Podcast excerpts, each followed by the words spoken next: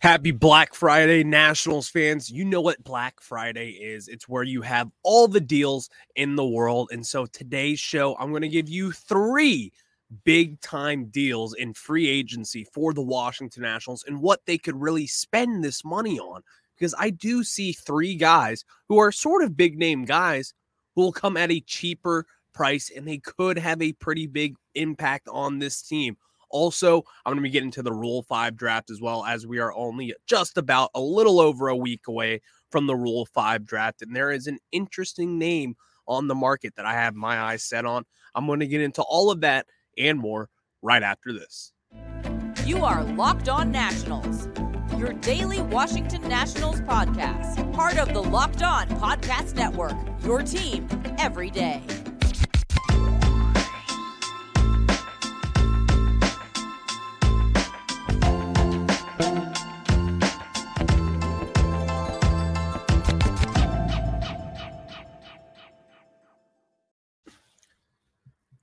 And so I've taken my Nationals fandom and now I've taken it into a podcast form. I'm your host, Ryan Clary, and you are listening to Locked On Nationals, your team every day for the Locked On Podcast Network. Thank you for making Locked On Nationals your first listen every day. We are free and available wherever you get your podcasts. And as I was saying, today's show will be a pretty big one, in my opinion, as I think there are three free agents that I truly think we could get at a good bargain price. And this is all for Black Friday. As you know, Black Friday is a nice little bargaining chip for whatever you want to do. So today's episode is brought to you by BetOnline. BetOnline has you covered this season with more props, odds, and lines than ever before. BetOnline, where the game starts. And as I was getting into, I was saying there are three key free agents that I think the Nationals could pull off this offseason, and you're going to recognize these names. And I'm going to start off with a pretty big one, and I've mentioned him before on this show, but I'll say it again. Joey Gallo, outfielder who played for the Texas Rangers, was a first-round pick, was traded to the Yankees, and was then traded to the Los Angeles Dodgers at this past deadline. Now, he's a free agent after, quite frankly, just kind of flunking the last few years. And he has just really gone through a downward spiral as far as his game on the field, because he just hasn't really had a true impact in a while. And it's unfortunate because this is someone who had some high expectations, and he's had some very good seasons in the major leagues. He's never been like a hit for average guy, but man, his glove in the infield or in the outfield, truly, he's a difference maker in the field. He really is. He's someone who's going to be a brick wall back there at first base. He's going to be a scooping machine, someone who's won a Gold Glove twice in his career. This is someone who you're going to get a lot of power out of, and that's something that's kind of gone away the last few years for him. You haven't really been seeing that power that he's always had throughout his entire career. And so where is that power gone, you may ask? I can't tell you. But then also, as I mentioned with Cody Bellinger, the shift is definitely something that's gotten in Joey Gallo's way. Now, that's not affecting him and how he's not hitting the ball out of the yard, because that's his thing. That's what he does. And so he just can't really afford not to do that, because you pay the price to have great defense and have a home run threat, and that's what you get with Joey Gallo. So I see this as a smart, cheap deal for a team that, one, could trade him at the deadline for a prospect. It's not going to be something crazy, but it could be something in return, at least. Maybe a reliever down the line that could come up in the major leagues. Someone like that. You're not going to be getting an everyday infielder or third baseman out of a Joey Gallo trade. But what you could get is what I was saying. A reliever that could be a back end of the guy. Someone like a Kyle Finnegan, someone in that range, which is a good deal. But regardless, I think that he could help this team in 23. And I say that because we've seen it from him. This is someone in 2019. He batted .250, a .389 OBP. That was a .986 OPS. That was only in 70 games there, but he had 22 home runs in that stretch. This is someone who has major power. He's hit for 41 home runs, 40 home runs in his career, 38. Now, when he's healthy, this is a difference maker. This is someone who's going to be able to put the ball out of the yard at any given time. He's going to be getting on base. He's going to have power. And what do the Nationals need? We need power. That's why you saw us last year go after Nelson Cruz and sign him to that 2-year deal, because they recognize what they need, and that is power. They need to generate more home runs and more runs in general. The Nationals were dead last in home runs in the National League. So getting someone like Joey Gallo at a deal to where it wouldn't be that crazy. SpotTrack has him projected to be around $9 million for a 1-year deal. I see we're probably going to go a little north on that side, maybe like a 1-year, $10 million deal or even an $11 million deal. But then again, perfectly fine to overspend for someone who just turned 29 years old. Just turned 29. So we can do this. And it would be a good, smart transaction made by the Washington Nationals. Now for the second one. A familiar face, someone with the San Diego Padres, Sean Manaea. And I say that, and some people are like, well, he was terrible last year after the Padres traded for him. And you're right, he was terrible. But then again, he's been a hot name that's been on the market for a while now. You see it with him. He has that sweet lefty pitch, and quite frankly, we need another lefty potentially with that starting rotation. What is Patrick Corbin going to do? Are we going to start throwing him out there every 5 days? Can we do that? Because that could also be a thing in this. You already have Mackenzie Gore. You're going to be banking on him being healthy in spring training and to start the year. And Patrick Corbin. Those are your two lefties right now in this starting rotation. So who would you rather go with? Because we're probably not going to be carrying three lefties on this starting rotation. Let's just face it. You already got Caballi. You got Josiah Gray. You got Corbin. You got Mackenzie Gore, but you need that fifth guy. And so I think if we were to get Sean Manaea, which I truly think would be a decent signing for what we need, because one, maybe you move Corbin to the back end of the bullpen. You have an opener with him. Someone to eat up 2 to 3 innings. So I'm like a Paolo Espino type. And then you have Corbin in relief for about 3-4 innings and see what he can do. But getting someone like Sean Manaea, again, a younger guy who has some upside in his career. And not far ago, he was a pitcher that was really well thought of. Someone in 2016, his rookie year, he was one of the better rookie pitchers in the game. 2017, he kind of fell off a little bit, but then back in 2018, he stepped it up again. He's not going to be this flashy, big-time, heater-throwing left-handed hitter or pitcher, but he is someone who will have an impact on this team, and I truly think getting someone like him would make a big difference. Because one, the trade value for him, if he does pitch well, you all want a lefty starting pitcher, especially coming down in the postseason, be used like a Ranger Suarez type out of the bullpen for the Phillies. Look at Patrick Corbin in 2019 for your Nats. This is something that can happen. And I think getting someone like Sean Manaea, who's really just kind of struggled over the last few years and hasn't really found his full stretch, that if you get this deal and he hits, it could be a big difference maker for the Nationals. Now, where do I see him panning out to be? Probably nothing crazy. But still, you got to kick the tires on it. You have to, because someone of his stature, if you could trade him at the deadline, because this is someone who you're not going to be signing to a long-term extension, which is fine. You can do that. Now for my third name, another starting pitcher, because, guys, we need pitching. We need power, but we also need pitching a lot more. This is someone who you've heard of plenty of time throughout your career. Michael Wacha played for the Boston Red Sox last year and really just kind of revived his career. Because in 2021 with the Tampa Bay Rays, he had a 5 ERA. He was god-awful. But this past season with the Boston Red Sox, he really stepped up his game again. Pitching to a tune of a 3.32 ERA, a 4.14 fielding independent pitching. That's, for those who don't know, that stat measures effectiveness at preventing home runs, walk, hit by pitches, and causing strikeouts, which is not terrible. But then again, you see the growth with him.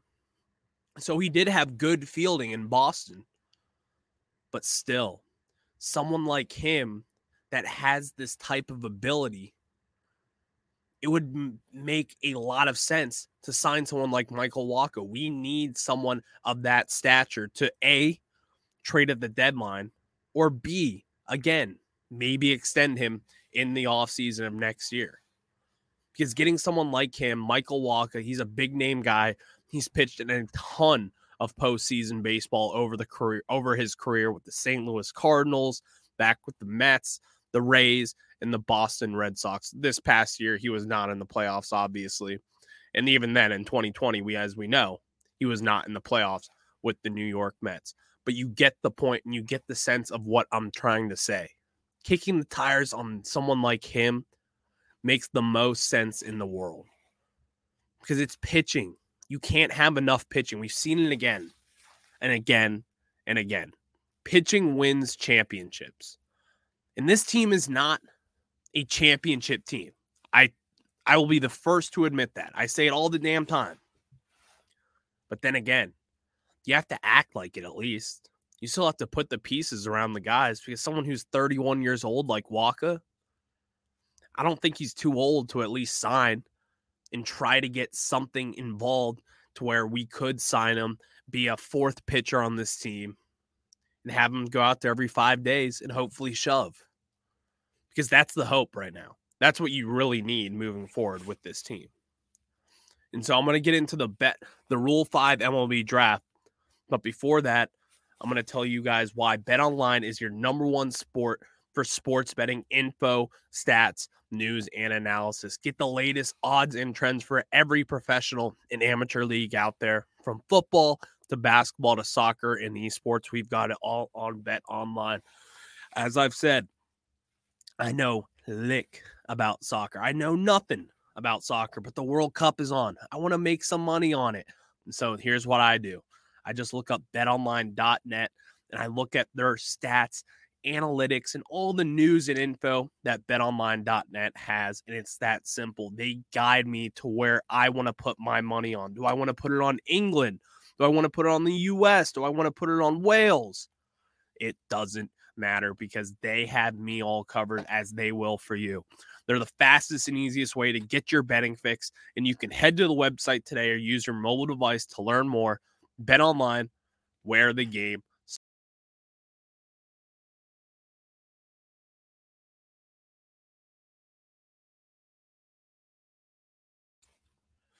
And now we get back into what I wanted to talk about with the Rule 5 draft. Because, guys, this is something that's coming up relatively soon. Over in the next week, about 10 days from now, we'll have the Rule 5 draft. And there are some interesting pieces to this team right now. Like I was saying, I have my eyes set on one person in particular, and I can tell you exactly who that is, and that is former first-round pick from the Oakland A's, Logan Davidson. Now, this is someone who's the 19th overall prospect in their MLB pipeline system, according to MLB pipeline. I should rephrase that a little. And you know, this is someone who struggled in 2019 when he was drafted, and they sent him to Double-A for his first full season there. And he struggled mightily. But that's okay, because when you have a bad team, and you have someone that you can't really rely on too often, that's perfectly fine. Because guess who needs a third baseman? It's this Washington Nationals team right now. As I've said it again and again, I think someone like Jake Alou would make a lot of sense to just give him the reins and have him be the third baseman as spring training opens up. But then you also have Carter Kieboom, our former first-round pick, and he hasn't done much either. He is recovering from Tommy John surgery. He was out the entire 2022 season. And again, we just haven't seen it from Carter Kieboom. I'm ready to get a new, fresh face in here, whether it be Jake Alou or it be my guy, Logan Davidson. Because Logan Davidson is someone who has not really had the opportunities yet to truly shine in the major leagues. Like I have it here. He's played in 284 games in the minor leagues over the last 3 years. And he just hasn't gotten past the Double-A level. But you've seen the improvement. He's gotten a little bit better each and every year. In 2019, he only played in 54 games. He had a 239 batting average with a 676 OPS. Only hit 4 home runs. Then in 2020, the COVID pandemic, he didn't even get to play in a game, which is unfortunate. A lot of these guys didn't. 2021, he gets back. His power starts to come up a little bit. But even then, he hasn't fully tapped into that. He only hit 7 home runs for 48 RBIs. He plays solid defense. This is someone who could be a potential, dare I say,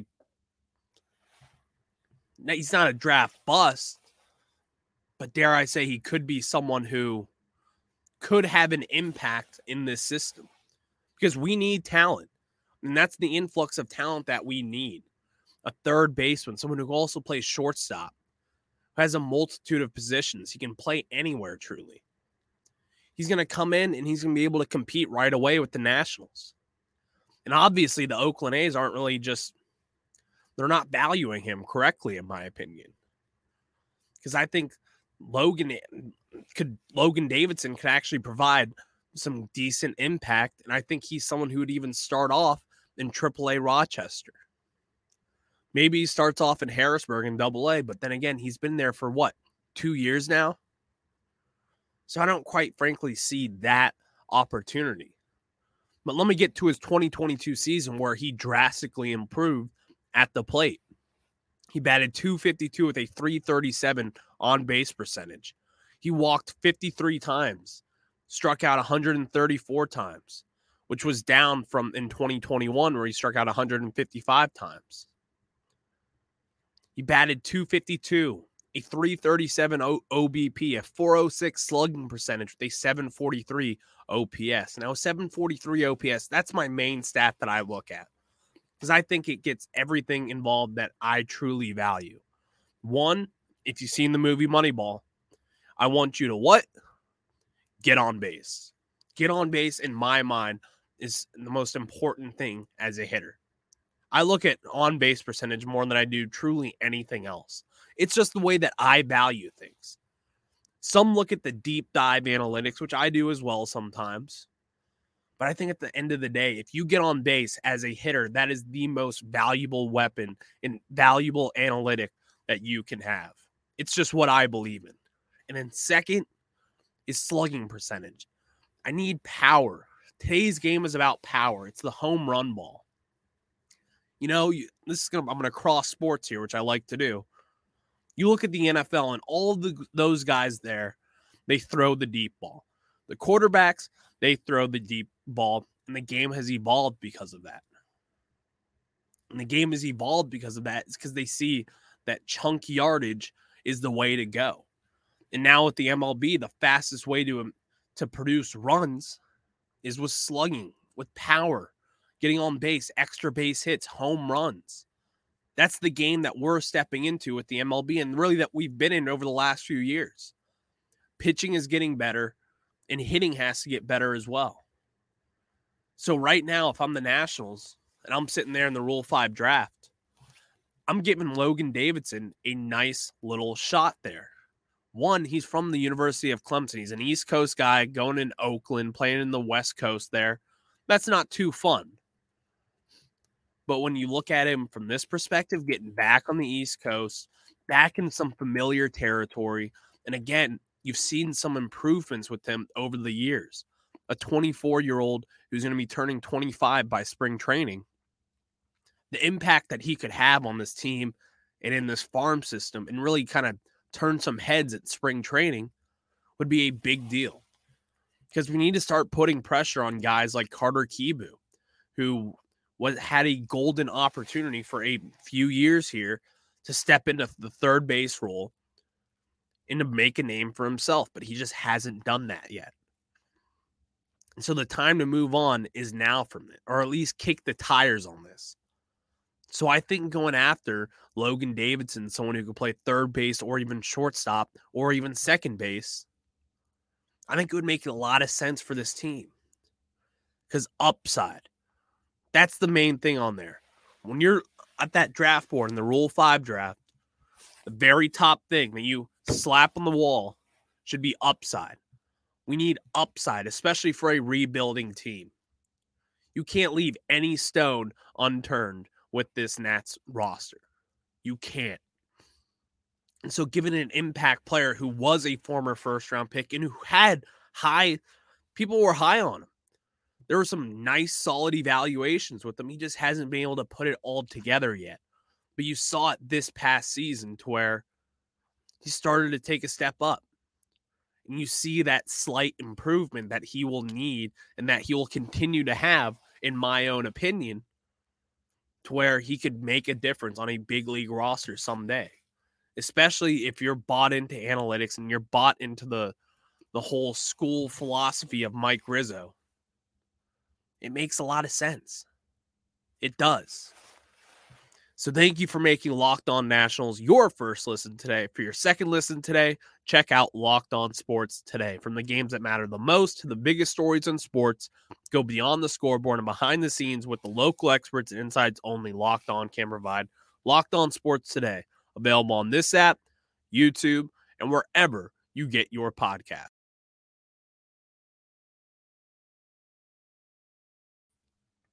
And now back into the show, as I want to talk a little bit about ownership news and how it's really affecting this offseason. Because Mike Rizzo talked about this at the GM meetings in Vegas. And he said, and he was like, well, it's really just normal business for us. And the ownership possibility changing doesn't really have that big of an impact on it. And we sit here today and the Nationals just have done nothing.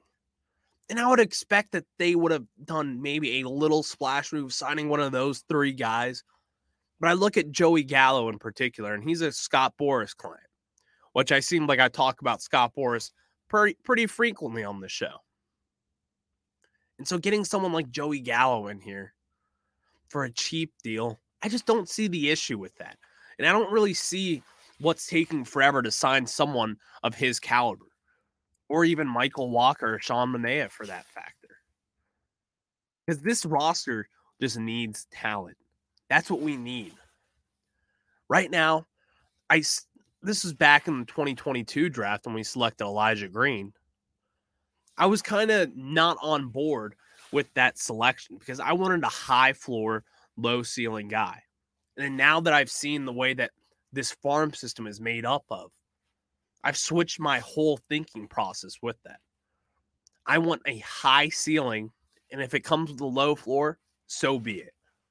Because we need to hit on some of these guys, and we need to hit fast. Because the more you do that, and the more talent that you get, the more Washington, D.C. and the Nationals will be a destination again in free agency. And people will want to sign an extension here. People will not want to walk out the door.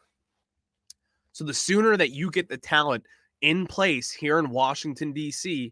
with the Nationals, and you just trust in Mike Rizzo, and that's for myself as well, then I think that's when we'll really see these wheels starting to turn and the bus will start getting pushed a little more faster than what we thought it could be. Because right now on this major league roster, the influx of talent is just not great. It's not. And we got guys who will be coming up to help us with Robert Hassel within the next year or two, Elijah Green over the next 3 years, same with James Wood. And then again, we're projected to have a top 3 pick this upcoming draft. And then in the Rule 5 draft, you can add a slight impact type of guy who could help you on this team, maybe even this upcoming season. You truly do not know. And you do not want to leave any stone unturned, as that is a obligation for Mike Rizzo and his staff, because they recognize they need the talent and they need it quick, or else they're going to fall behind, and that'll be fast. Turn out the lights. The party's over.